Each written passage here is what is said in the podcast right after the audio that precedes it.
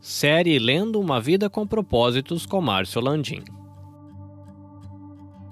Capítulo seis. A vida é uma atribuição temporária. Salmos trinta e nove, quatro diz: Senhor, lembra-me de quão breve é o meu tempo na terra. Lembra-me que os meus dias estão numerados e que a minha vida está indo embora. A vida na terra é uma atribuição temporária. É interessante, não é? Como nós vivemos e estabelecemos metas, objetivos, damos valores tão eternos aquilo que é tão temporário. A Bíblia é cheia de metáforas que ensinam a respeito da breve e transitória natureza da vida na Terra. Ela é descrita como uma neblina, um corredor rápido, um sopro e um fio de fumaça. Nossos dias sobre a Terra são tão transitórios como uma sombra. A Bíblia diz isso. Para usar a sua vida da melhor forma possível, é importante que você tenha duas verdades em mente. Primeira, em comparação Em comparação com a eternidade, a vida é extremamente breve. E segunda, a Terra é apenas uma residência temporária.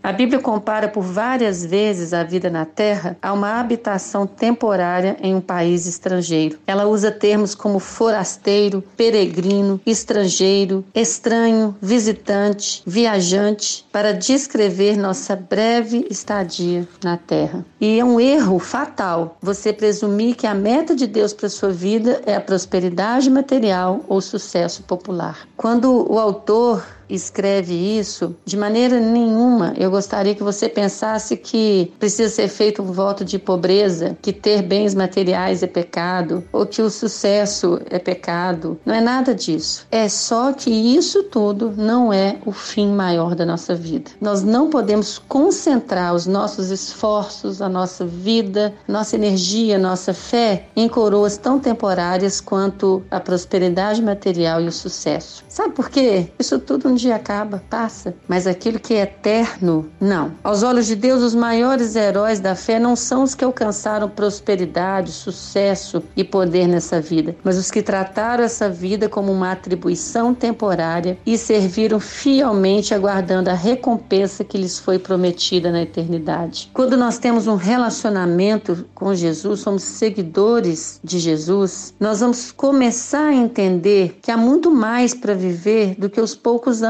que nós passamos nesse planeta. Então nós devemos parar de nos preocupar tanto em ter tudo sobre a Terra. Quando isso enche o nosso coração, nós começamos a adotar valores, prioridades e estilos de vida diferente daquele que o mundo adota. É muito perigoso quando a gente vive só aqui e agora. Somos peregrinos nessa Terra. Imagine um embaixador que vai morar, né, em um país de uma nação inimiga e chega lá, ele começa a aprender e adaptar-se aos costumes, às diferenças culturais desse outro país, quando de repente ele deixou a sua terra de origem e se torna uma outra pessoa, com novas culturas, novos valores, um novo tipo de vida e pensamento. A Bíblia diz que nós somos embaixadores de Cristo. Deus não quer que nós fiquemos apegados ao que está na nossa volta, porque Ele está nos preparando para algo ainda muito melhor. Veja bem, nós estamos falando aqui daquilo que nós colocamos valor, aquilo que é o foco da nossa vida. E o fato da terra não ser o nosso lar definitivo, explica porque, como seguidores de Jesus, nós experimentamos dificuldades, aflições, rejeições. Talvez Deus queira só nos mostrar: esse não é o final da história. A sua casa definitiva não é essa. Perceber que a vida na terra é apenas uma atribuição temporária vai alterar os nossos valores. Valores eternos e não temporários se tornariam fatores determinantes em suas decisões. Tudo que não é eterno é eternamente inútil. A Bíblia fala: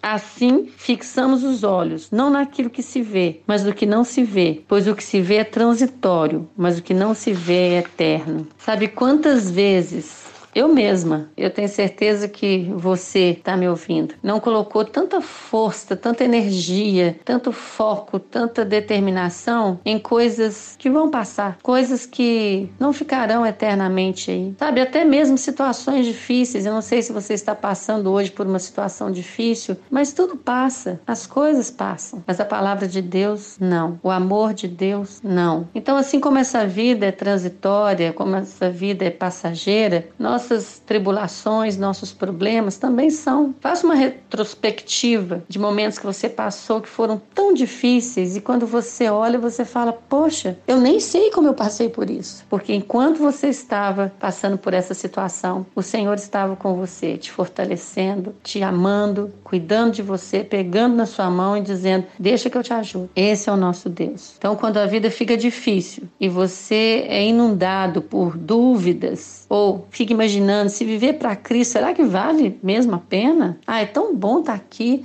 tão bom desfrutar dessas coisas que o mundo oferece. Ah, é tão bom ter uma vida descompromissada, será que é mesmo? Quando você ficar imaginando se viver para Cristo vale o esforço, lembre-se que você ainda não chegou em casa. Na morte, você não vai abandonar a sua casa, você vai para casa. Deus te abençoe e eu deixo uma pergunta para você meditar. Como o fato de a vida ser uma atribuição temporária deve mudar a forma de você viver neste exato momento? Um grande abraço, até o capítulo sete.